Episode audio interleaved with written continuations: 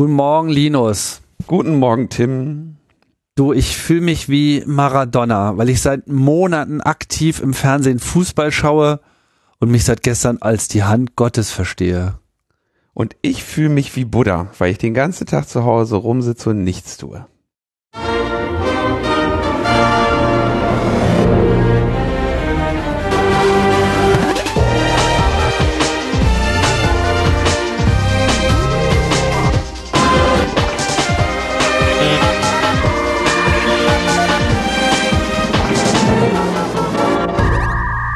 Logbuch Netzpolitik Nummer 370 vom 27. November 2020 und wir sind wieder da und wir sind erleuchtet und wir sind äh, uns unserer wahren Bestimmung bewusst geworden. Wir sind zu Ja. höherem geboren, Linus. Das ist vollkommen Auf jeden klar. Fall. Ja, also Wir sind, ich spüre es überall. ich spüre es auch, ja, das ganz klar spüre ich das. Ja. Ähm, So ein Moment der Erleuchtung, so ein kollektives Erwachen von irgendwie Wo du einfach tonnenweisen merkst- Revolutionären. Hm. ich bin Jesus. Du auch? Dachte, Ja. ich bin das. Man merkt das auch wegen dem Us am Ende, ne? Linus, Jesus. Das war, Das ist ja so. Das habe ich ja noch jetzt. Also klar. ja. Attila Hildmann ist Adolf Hitler und Linus ist Jesus. Yeah. Das, also diese Faktenlage ist einfach unbestechlich an dieser Stelle. So. Ja. Ich habe glaube ich auch schon mal ein Tor mit der Hand erzielt. Also als Torwart. Wird reingelassen. Sollte eigentlich ein Abwurf in den Sturm werden, aber ging dann leider in die Hose. Tja, so ist das. Aber ist alles eine Frage der Interpretation. Ja, man, man muss einfach nur die Dinge ausreichend anders betrachten und schon geht's durch die Decke.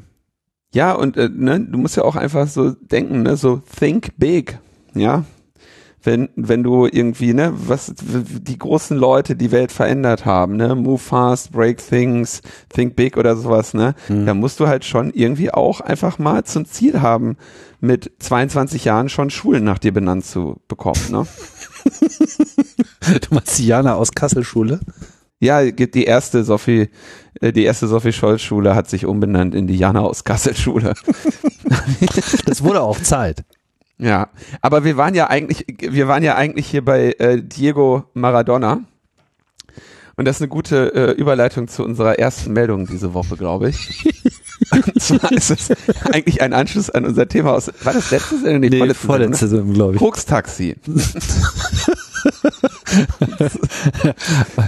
Oder auch Grastaxi, ich weiß gar nicht, was hat er alles dabei gehabt? Der hatte, gra- ja, das Dro Drogen, das war ein Drogentaxi, also Ja. kein, ähm, kein also, Kokstaxi ist ja auch nur so umgangssprachlich, ne? Ja, Genau. Ja, und äh, stellt sich raus, in Berlin wurde ein junger Mann äh, angehalten, der hatte tatsächlich ähm, Drogen an Bord und ist damit äh, ganz offensichtlich herumgefahren, um selbige in irgendeiner Form zu verkaufen. Und äh, der wurde dann irgendwie kontrolliert und dann hatten sie irgendwie 2000 Euro Bargeld gefunden und ein Kilogramm Marihuana. So, wäre jetzt wahrscheinlich nicht sonderlich eine Nachricht wert gewesen, äh, wenn er nicht auch noch einen Dienstausweis der Polizei dabei gehabt hätte, weil er halt zwar jetzt nicht unbedingt so im eigentlichen Sinne Streifenpolizist ist, aber wohl in irgendeiner Form dort Mitarbeiter ist, also Ja, Angestellter beim zentralen Service, wie das so schön heißt, Objektschutz und bei, Gefangenenwesen. ja, Mitarbeiter beim Objektschutz, Botschaften, Regierungseinrichtungen oder gefährdete Objekte bewachen. Mhm. Ja, alles klar. Also für der Job ist zwar langweilig, aber das glaubt dir keiner, dass das Kilogramm Gras irgendwie nur für dich war. Das ist ganz schön viel, oder? Ein Kilo? Naja, ich meine, jetzt wurde die ganze Zeit als Objektschützer, musst du vorm Reichstag äh, stehen und dir diese ganzen Schwurbels anschauen. Und wenn du das ertragen willst, musst du wahrscheinlich so zugekifft sein, damit du dann in entsprechenden Grad an Entspannung noch an den Tag legen kannst. Ja, da kommt er mit durch. In Berlin Jetzt geht wird mir auch klar, wieder. warum die Polizei so lethargisch auf diese Schwurbeldemos reagiert. Doch alle bekifft. Naja, also äh, auch hier mal wieder sehen wir, es ist irgendwie nicht so der beste, die beste Idee äh, mit dem Drogenhandel. Also wenn, dann muss man das schon sehr viel klüger anstellen. Nein, der hat ja, also der hatte halt echt Pech, ne? Das war, glaube ich, eine allgemeine, allgemeine Kontrolle, oder? Das, ähm, Fahrzeugkontrolle heißt es hier. Also ja, offensichtlich, einfach so. Aber ich meine, auch damit muss man rechnen. Mm. Fahrzeug. Ja, gut. Ja, haben also sollte man sich schon ein bisschen äh, besser tarnen, wenn man so unterwegs ist. Ist halt nicht ohne Risiko so ein äh, so ein Ding. Nee. So ist es. Naja, dann äh, noch kurz in in eigener Sache.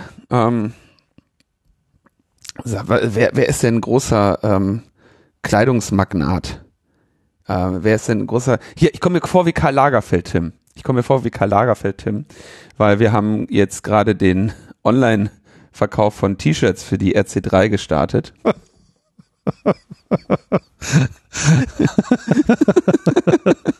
ich fühle mich wie Karl Lagerfeld. Ja.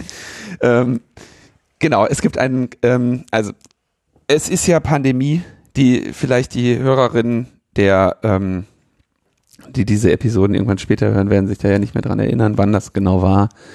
Ähm, genau, noch ist Pandemie und äh, aus diesem Grunde richtet der, ist der Chaos Computer Club daran gehindert, einen Kongress in diesem Jahr auszurichten. Und um sich nicht ganz so äh, alleine zu fühlen und so überhaupt nichts zu tun zu haben zwischen den Jahren, äh, richtet der Chaos Computer Club die Remote Chaos Experience, ein Online-Zusammensein, Experiment aus, ähm, mit also Talks und Workshops und sonstigen, ähm, um irgendwie hier diesem, diesem Geschehen in tristen, einsamen Zeiten ein kleines bisschen äh, Freude einzuhauchen. Da gibt es jetzt einen Ticketverkauf. Ähm, und zwar gibt es Tickets ab 0 Euro plus freiwillige Spende. Und ähm, es gibt eben auch einen Merch-Verkauf, also T-Shirts mit den mit verschiedenen Logos der Veranstaltung und auch ähm, was wir glaube ich sehr selten machen einfach nur CCC-Shirts. Also es gibt den Chaosknoten als T-Shirt, es gibt das Pesthörnchen als T-Shirt und es gibt den Tastaturstern als T-Shirt in diesem ähm, Online-Shop. Dieser Online-Shop wird ähm, nicht vom CCC betrieben. Und zwar haben wir einfach mal geguckt, was das so an Arbeit ist und an äh, Zeitaufwand bedeutet, wenn man ein ähm, paar tausend T-Shirts versendet und haben dann eben festgestellt, dass es ja leider nicht damit getan ist, dass du einmalig ne, eine Hauruck-Aktion machst, ein Wochenende das alles versendest, sondern du musst ja dann dich auch um Retouren kümmern, Umtausch, ne, dann kommt irgendeiner, gibt dir von drei bestellten Shirts nur eins zurück, dann musst du diese Split-Buchungen machen und so. Und das ist alles eine äh, so großer Aufwand, der sich über so eine lange Zeit zieht, ne?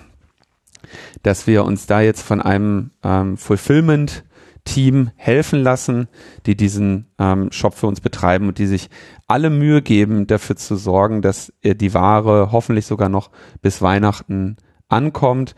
Allerdings ähm, bei der aktuellen Überlastungssituation im Transportwesen äh, können wir das leider jetzt schon nicht mehr garantieren. Aber wenn, wer sich für ein CCC-Shirt interessiert, kann da bis zum 6.12. Äh, garantiert äh, bestellen. Und das, deswegen sage ich das überhaupt hier, weil es so ähm, ein Vorverkaufer ist zu Kongresszeiten auch immer ein großer Wunsch, weil ähm, durch, eine, durch eine Vorbestellung quasi sichergestellt wird, dass dieses T-Shirt tatsächlich produziert wird und auch lieferbar ist. Und äh, das ist hier der Fall. Und das geht bis zum 6. Dezember. Wer also bis zum 6. Dezember bestellt, wird diese Bestellung auf jeden Fall bekommen, ganz ohne Schlange stehen und äh, sonstige äh, Stimmungsbremser, weil 2020 ist ja Stimmungsbremse genug. Gibt es auch ein RC3 Ich war nicht dabei Shirt? ja, ach ja, es ist alles ein bisschen traurig, ne? Es ist, es ist traurig, aber ähm, es ist das Beste, was wir haben. Ne? Und ja. Müssen irgendwie versuchen, das Beste draus zu machen.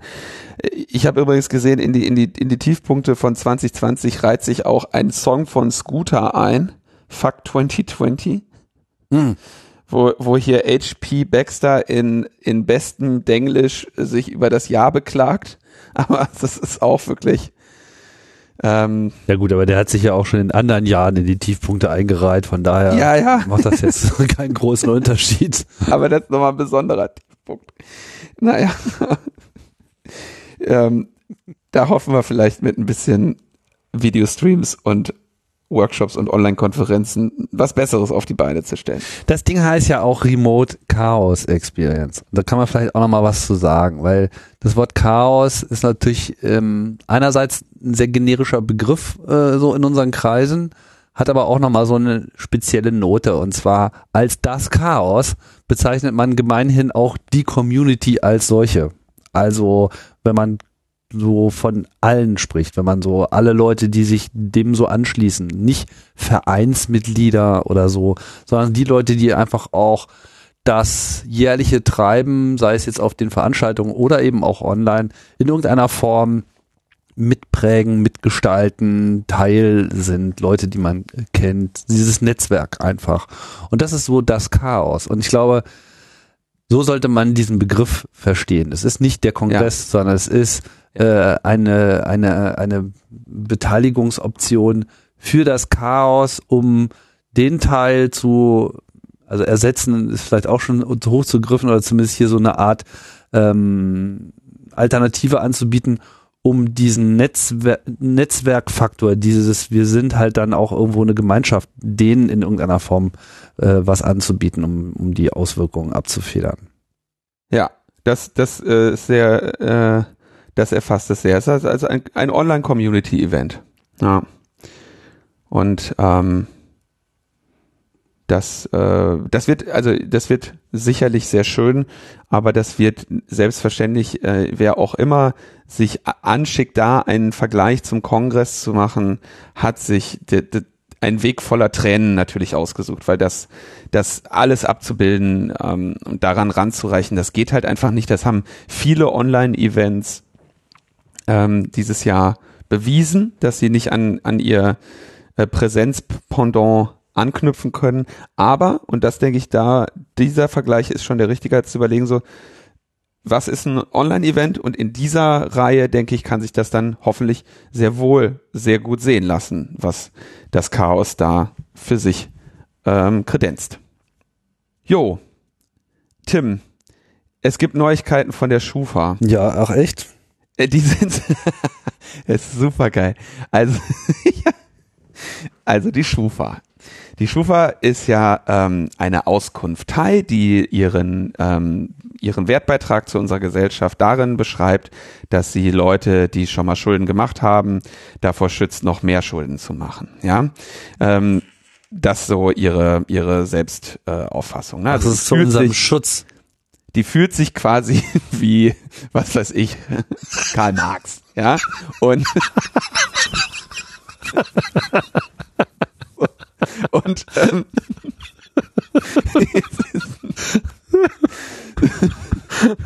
um einfach die Auswirkung des bösen Kapitalismus abzufedern. genau, genau, ja, Ja, ne, einfach. So. Und ähm, jetzt ähm, ist natürlich das, also kennen wir, also sie, sie haben Daten von irgendwie äh, 7, 67, 68 Millionen Menschen und aus denen errechnen sie ja, wie wir wissen, intransparent einen Score, der dann eben am Ende darüber entscheidet, ob du jetzt zum Beispiel einen Kredit kriegst oder nicht. Und wenn du den nicht kriegst, ja, oder den oder Kreditvertrag geht das ja auch, Handyverträge und so großes Thema, ne? Wenn du den nicht kriegst, dann sagen die dir ja nicht, woran es liegt. Ja, du kannst dir das potenziell denken, aber wir haben ja hier auch schon mal, glaube ich, vor ein paar Jahren mit, mit Stefan Urbach gesprochen, der da äh, Beispiele genannt hatte, äh, ähm, wo er überhaupt nichts mit zu tun hatte, ne? aber weil er sich in dem Themenfeld auskennt, dann in der Lage war, da, das zu bereinigen durch Widersprüche und so.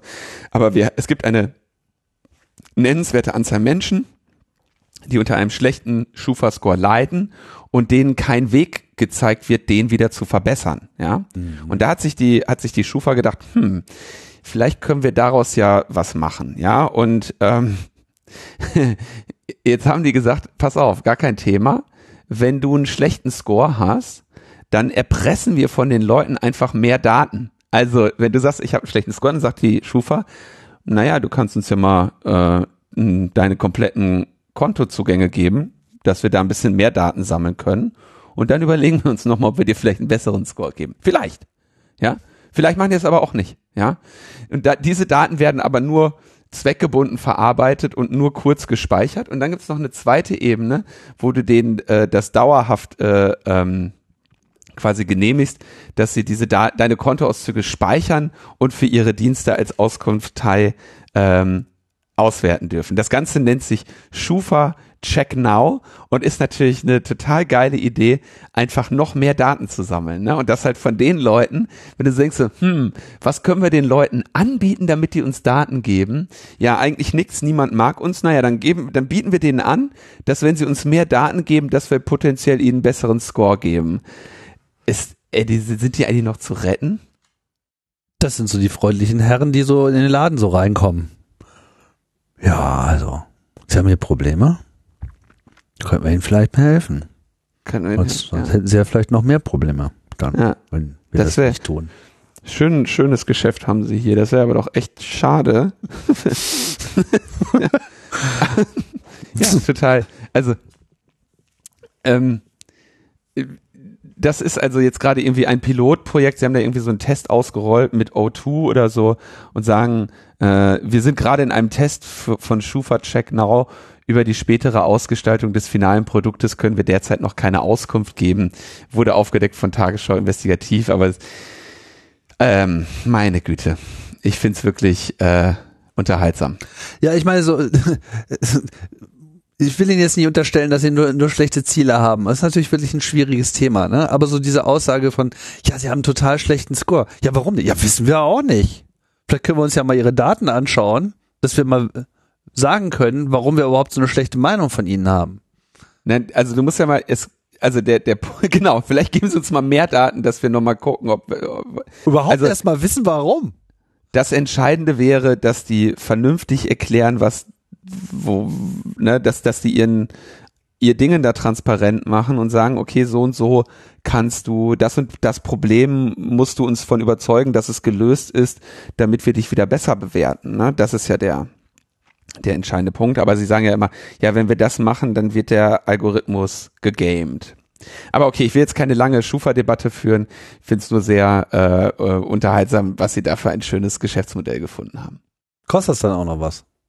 Äh, nee, soweit ich weiß nicht. Also du hast ja, den, also außer halt besser. deine kompletten Kontoumsätze in deren Händen kostet das nichts, nee. Ja. Du musst ja auch noch mal sehen, ne?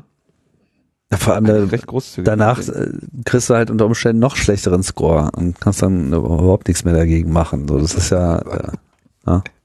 Also das ist, ja, das ist ein äh, Fass ohne Boden. Wir waren aber ja eigentlich hier noch bei äh, Koks-Taxis und Diego Maradona. Ähm, da ist natürlich ein Problem, ähm, dass auch, also wird ja gerade heute hier am Black Friday sehr viel darüber diskutiert, dass der, dass der Einzelhandel Schwierigkeiten hat und der Onlinehandel weniger. Ne?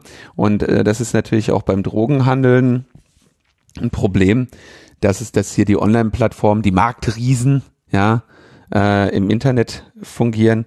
Und wir haben da vor einigen Monaten schon drüber ge gesprochen, dass das Justizministerium plant, jetzt mal endlich diese Online-Marktplätze illegal zu machen. Ja, und da gab es eben ähm, in diesem Gesetzesentwurf, in dem ersten, so einen Passus, der im Prinzip auch unter Strafe stellte, das Anbieten von ähm, Produkten und Dienstleistungen, die ähm, den Zugang zu illegalem vereinfachen. Ich erinnere mich jetzt nicht mehr an die genaue Formulierung, aber letztendlich wäre das gegen so etwas gegangen wie ähm, den Betrieb von Tor-Nodes, weil ähm, der Drogenhandel als Tor-Hidden-Service angeboten wird oder angeboten werden kann. Mhm. Oder das, äh, äh, das Betreiben von VPN, die ähm, eventuell auch von Leuten genutzt werden, die damit ähm, Urheberrechtsverletzungen begehen. Ja, also so dieses, dass, dass man wirklich dann auch auf die Infrastruktur wollte ne? und sagt so,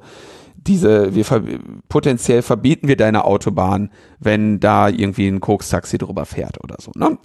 Und das hat natürlich relativ viel Kritik gegeben. Und jetzt gibt es ein, also einen Teilerfolg, dass sie jetzt wenigstens diesen ähm, Teil, der die Infrastruktur bedroht, rausgeschmissen haben und jetzt einen Paragraph, Paragraph 127 StGB haben wollen, der sinngemäß lautet, wer eine Handelsplattform im Internet betreibt, deren Zweck darauf ausgerichtet ist, die Begehung von rechtswidrigen Taten zu ermöglichen oder zu fördern, wird mit Freiheitsstrafe bis zu fünf Jahren oder mit Geldstrafe bestraft. So, ähm, das erfasst allerdings auch so etwas wie ein Forum, weil unter Handel fallen auch Kaufgeschäfte, Tauschgeschäfte oder Schenkungen. Ähm, das heißt, das könnte jetzt potenziell meine heißgeliebten Hackerforen ähm, bedrohen, hm. weil das eben im weitesten Sinne ähm, Handelsplattformen sind, die ja die Begehung von rechtswidrigen Taten er ermöglichen oder fördern. Ja, also da ist die Kuh nicht wirklich vom Eis, aber ähm, immerhin wird nicht direkt die Infrastruktur angegriffen. Ich denke, das hat auch damit zu tun, dass die Justizministerin jetzt auch gelernt hat, dass ähm, ja, dass dass im Prinzip der größere Teil offenbar in irgendwelchen Telegram-Kanälen abläuft. Ne? Und da macht es halt dann wenig, spätestens da wird's äh, schlecht mit dem Angriff auf die ähm, Infrastruktur. Ähm, Außerdem in dem Gesetz Staatstrojaner und Online-Durchsuchungen bei solchen Ermittlungsverfahren. Also wie gesagt, die Kuh ist nicht vom Eis. Das ist nach wie vor ähm, kein besonders ähm, kein Gesetz, das nicht sehr weitreichende Grundrechtseinschränkungen auch äh, er, erlaubt in dem ähm, Strafverfahren oder in dem Ermittlungsverfahren. Aber immerhin äh, kann man weiterhin Anonymisierungsdienste anbieten, ähm, ohne sich diesem Risiko auszusetzen. Ja, mir ist gar nicht so hundertprozentig klar, wo jetzt eigentlich so das Problem bisher war, dass sie da nicht weiter. Gibt's nicht. Es gibt kein Problem. Es gibt tatsächlich kein Problem. Also dieser ähm, Gesetzesentwurf wurde von ähm, André Meister veröffentlicht bei Netzpolitik.org. Ähm, und der schreibt da auch noch einmal äh, die Reihe an Online-Drogenhandelsplätzen, die äh, von der Polizei platt gemacht wurden. Ne? Wall Street Market, Valhalla, Deep.web und das ist jedes Mal, äh, wenn es so einen großen Darknet äh, Ding, Dark, Darknet-Markt gibt, dass die Betreiber vor Gericht äh, landen, insbesondere in Deutschland hier dieser Fall mit dem Wall Street Market, den wir hier auch schon mal besprochen hatten, ja. wo es auch diese Folge Simplicissimus gibt, bei der ich äh, mitwirken durfte mhm. und so, ja. Und ähm, André, ich zitiere jetzt einfach mal André, die Bundesregierung will die Rechtslage trotzdem verschärfen. Im Koalitionsvertrag hat sie vereinbart, eine Strafbarkeit für das Betreiben krimineller Infrastrukturen einzuführen. Und das ist jetzt im Prinzip diese Koalitionsvertragsverbindlichkeit möchte das Justizministerium jetzt ähm, ein, einlösen. André, braver Journalist wie er ist, sagt auch, dass ursprünglich die erste Berichterstattung beim Spiegel war. Deswegen verlinken wir den natürlich auch nochmal hier bei uns in den Shownotes. Ist schon. Ja.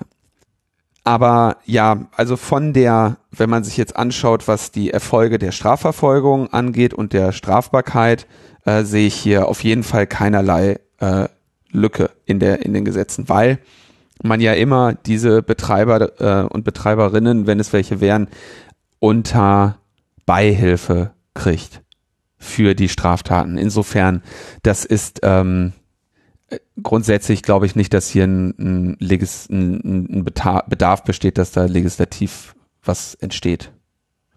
Muss ich tatsächlich sagen. Wenn man sich anschaut, welchen Erfolg ähm, die Strafverfolgungsbehörden in dem Bereich haben. Weltweit übrigens. Ja. Da hast du total recht. Ja, was man auch noch äh, verbieten könnte, ist das Veröffentlichen von Zugangsdaten äh, auf auf öffentlichen Kanälen. Ist das peinlich. Von äh, geheimen oder sagen wir mal, nicht so vielleicht geheimen, aber geschlossenen Online-Meetings. Das äh, ist ja ein generelles Problem. Jetzt, wo sich alle online treffen, muss man nicht mehr durch die Security äh, eines äh, einer kompletten Behörde durch, sondern man muss sozusagen nur noch durch die Security eines Videokonferenzanbieters durch. Und das äh, ist so ein bisschen schiefgelaufen bei den EU-Verteidigungsministern. Da hat nämlich die niederländische Verteidigungsministerin Ank Bill, oh je, Beil Leveld, ne? heißt es doch, glaube ich. Ne? Ich bin leider des Holländischen nur sehr eingeschränkt äh, mächtig. Sie hat Beilewelt, Beilewelt. würde ich das aussprechen. Okay, gut. Ich habe da Oder so, Beilefeld sogar. oder Feld, genau. Hatte äh, sie hatte über äh, Twitter nämlich ein Foto von ihrer Teilnahme an diesem äh, Online-Treffen veröffentlicht und äh, auf diesem Foto waren dann fünf der sechs erforderlichen Ziffern äh, erforderlich äh, zu sehen, die halt erforderlich waren, um an diesem Treffen selber teilzunehmen. Und naja, wenn halt nur noch eine Ziffer fehlt, äh, kommt, stehen nicht so viele zur Auswahl, kann man einfach mal durchprobieren. Äh, probieren. und das äh, führte dann dazu, dass ein Journalist sich dann einfach direkt mal in diese Konferenz mit reingesetzt hat, zum großen Hallo von allen Beteiligten, die nicht schlecht geguckt haben. Hat auch nicht viel Böses gemacht, hat nur gesagt, ja, hallo, hier, äh, ich bin jetzt bald dabei, ich gehe auch gleich wieder, keine Angst. Aber ja, scheint da wohl offensichtlich ein kleines Problem äh, zu haben. Hat das dann auch gleich noch gefilmt und veröffentlicht. Das sind die, das sind die Leute, die äh, uns die Verschlüsselung wegnehmen wollen, weißt du? Irgendwelche Zoom-Calls. Ja, und die auch so mit hochgeheimen äh, Sachen spielen. wenn er sich, wenn er sich da sozusagen jetzt einer nur mit so einem Testbild eingeloggt hätte, ja, ohne sich selber in der Kamera zu zeigen, sondern nur so ein Zoom Logo Hätte locker oder so, können. Hätte keiner gemerkt. Natürlich nicht. Total stark. So sind sie, unsere Verteidigungsminister. Naja, dann äh, hatten wir auch in der letzten, das war glaube ich die letzte Sendung, wo wir darüber berichtet haben, dass äh, ja mehrere Bundesländer meinen, man müsste jetzt endlich wieder die Vorratsdatenspeicherung einführen und ich habe gesagt, dass das mehrmals jetzt geurteilt wurde, dass das verfassungswidrig ist.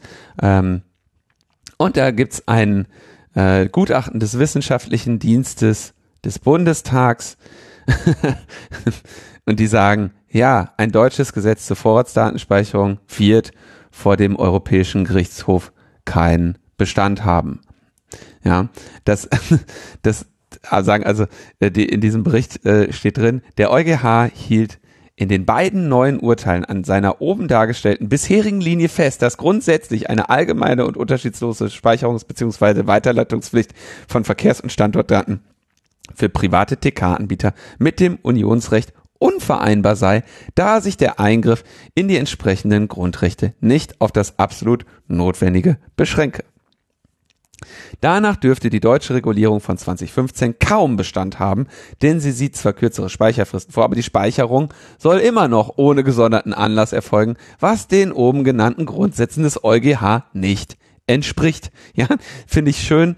Ähm, das wurde ähm, jetzt also ähm, im November erst abgeschlossen und da haben wir jetzt nochmal, ne, also wenn wir jetzt hier in, im Bundestag noch irgendwelche Bemühungen wieder sehen äh, in Richtung Vorratsdatenspeicherung, ähm, kann man wirklich sagen, so hier, ihr habt einen wissenschaftlichen Dienst, damit er euch diese Sachen erklärt, ja. Das hätte ich denen auch erklären können, aber mir glauben die ja nicht. Jetzt haben die da den wissenschaftlichen Dienst mit bemüht. Ähm, vielleicht hören sie darauf, aber das ist wirklich, also es ist gut, dass, dass sie noch, wenigstens haben sie gefragt, wenigstens haben sie gefragt, Tim, und sie haben jetzt auch eine Antwort bekommen. Hoffentlich merken sie sich die Antwort. Vielleicht verstehen sie die auch, wenn sie die nochmal erklärt haben möchten, können sie einfach noch ein Gutachten in Hm. Soll ich einen Tipp abgeben?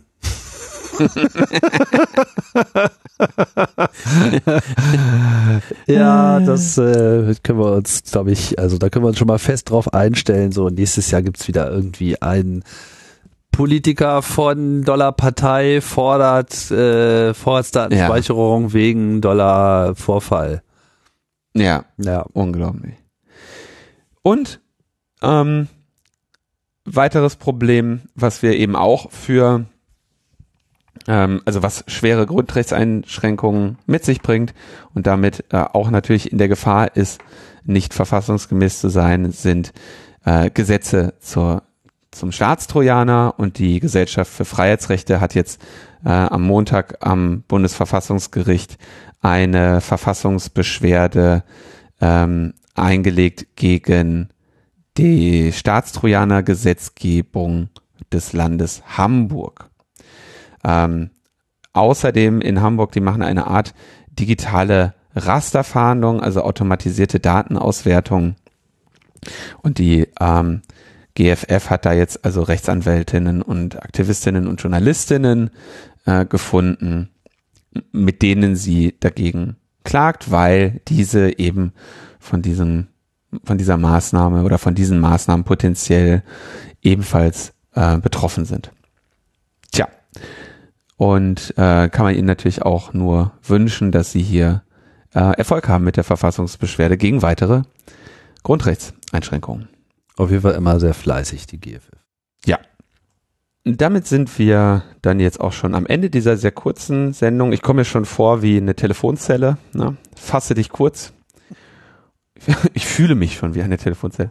Und ja. Oh, Ungewohnt, ne? Ja, und ich möchte danken in diesen ähm, harten Zeiten Sabine, Werner und Oliver. Vielen herzlichen Dank. Ja, und vielen Dank an alle Unterstützer von Logbuch Netzpolitik. Das war's für diese Woche. Mal gucken, nächste Woche haben wir dann vielleicht ein bisschen mehr zu erzählen. Ja. No? Dann gibt's wieder mehr Dystopie. Ja, jetzt das der Bundeswehr ist ja auch ähm, jetzt nicht unbedingt besonders äh, utopisch. Ne? Weihnachten fällt ja jetzt auch aus. Wollen wir dann auch noch eine Weihnachtssendung machen? Das wäre doch mal einsam, was Neues. So. Einsam mit einem Glas Glühwein im Stream oder ja. so. Hallo Jim. Auf Hallo. Twitch. hey, bei dir sind mehr als fünf Leute. In unserem Bundesland ist das erlaubt.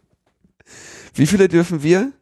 Keine Ahnung, weiß nicht. Also auf jeden Fall mehr, als ich an Weihnachten irgendwo sitzen haben will. Das kann ich dir sagen. Bei mir kommt keiner rein. das war ja auch so schön, so wunderbar deutsch, ne? Diese, diese Diskussion über dieses, diese Werte.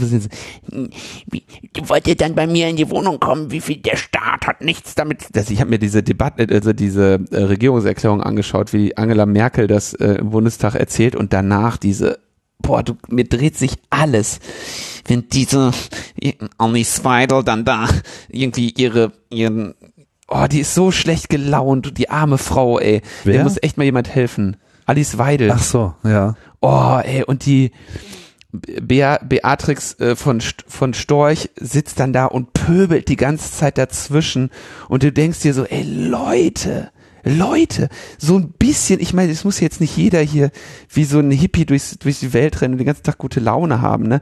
Aber auch so ein bisschen positives Charisma und ein bisschen Kultur mal an den Tag legen, ne? Aber nein, aber nein. Das ist so völlig, das, das macht mich auch so ein bisschen irre. Die sind alle so furchtbar vergrämt.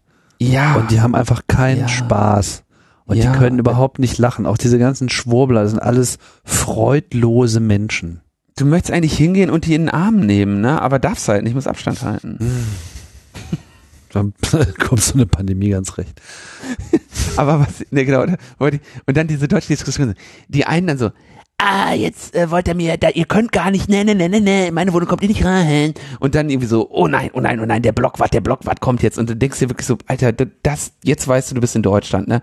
Wenn man sich nur noch darüber aufregt, was der Staat sich rausnimmt oder was der Blockwart will, und statt einfach mal so zu überlegen, so, hm, vielleicht haben die sich da was bei gedacht, hm, wollen wir nächstes Jahr auch noch mit Oma äh, äh, Weihnachten feiern oder laden wir die ein?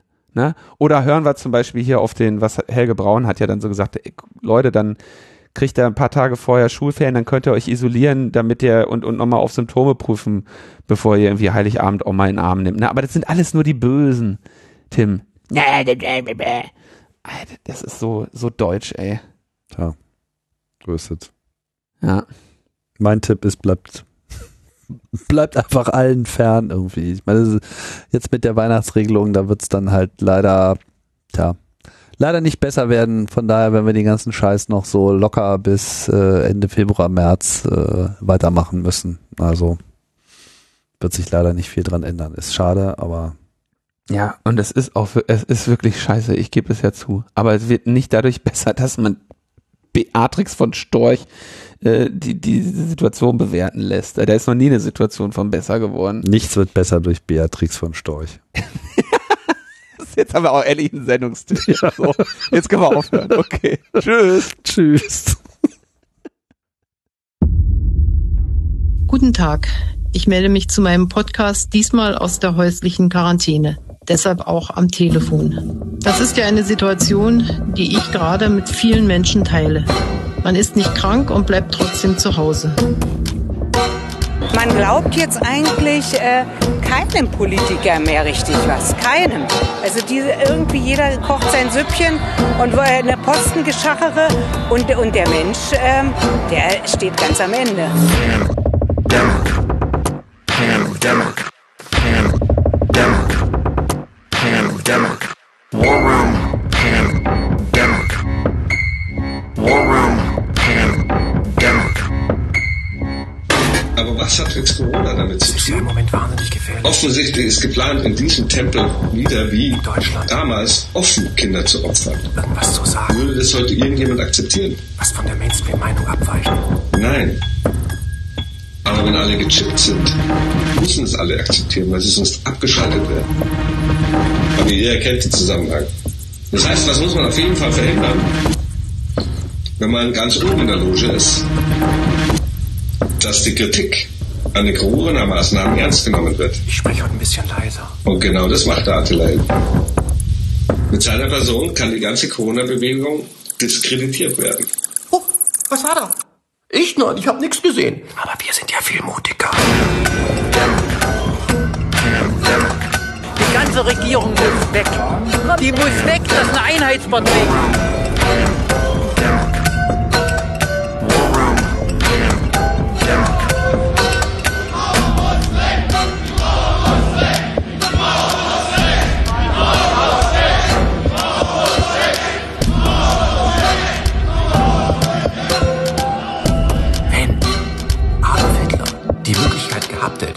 Nicht nur äh, diesen Volksempfänger, Goebbels-Schnauze, sondern das Internet. Hätte der das genutzt? Hätte der das genutzt? Ich glaube schon. Also eine Pandemie, da müssen so und so viele Tote sein. Und da wurden auch die Werte verändert. Und äh, ich denke eher, das ist, ist eine ganz schwere Finanzkrise, die auf uns äh, wartet und die jetzt noch gar nicht sichtbar ist. Die weihen jetzt gerade den Flughafen ein in Berlin. Warum gerade jetzt? Meine Vermutung, die liegt ganz nah, dass sie den Flughafen gerade jetzt einweihen, weil die vielleicht, ich sage vielleicht in meiner Vermutung, schon ein unterirdisches Tunnelsystem haben. Die haben den Reichstag einen Schutzwald rumgebaut, damit die Politiker, wenn es ernst wird, aber können Sie das, die haben nee, Vermutung, ja? Äh, dass sie flüchten können, wenn das Volk wirklich den Reichstag stürmen sollte. Und das kommt irgendwann.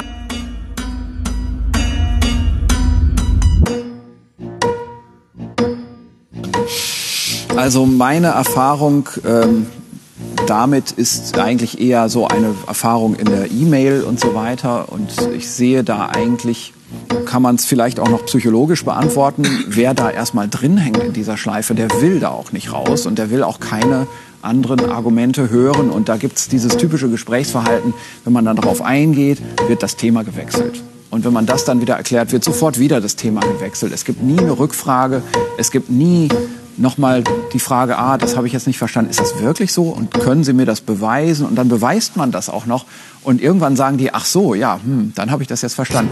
Diese Gesprächssituation kommt nie. Auch wenn man dies, man kann das, kann das immer beweisen. Es ist alles zu 100 Prozent Unfug, was da verbreitet wird. Aber die Entkräftung dieses Unfugs ist nicht erwünscht. Ich muss alles beweisen. Die Politiker müssen nichts beweisen. Die stopfen sich die Kinder die Taschen voll. Die machen Kindesmissbrauch. Die Politiker, die werden doch alle geschützt. Ich weiß, eigentlich erwartet man, dass Politiker immer wieder neue Worte finden. Aber für mich gilt das, was ich Ihnen letzte Woche gesagt habe, noch Wort für Wort.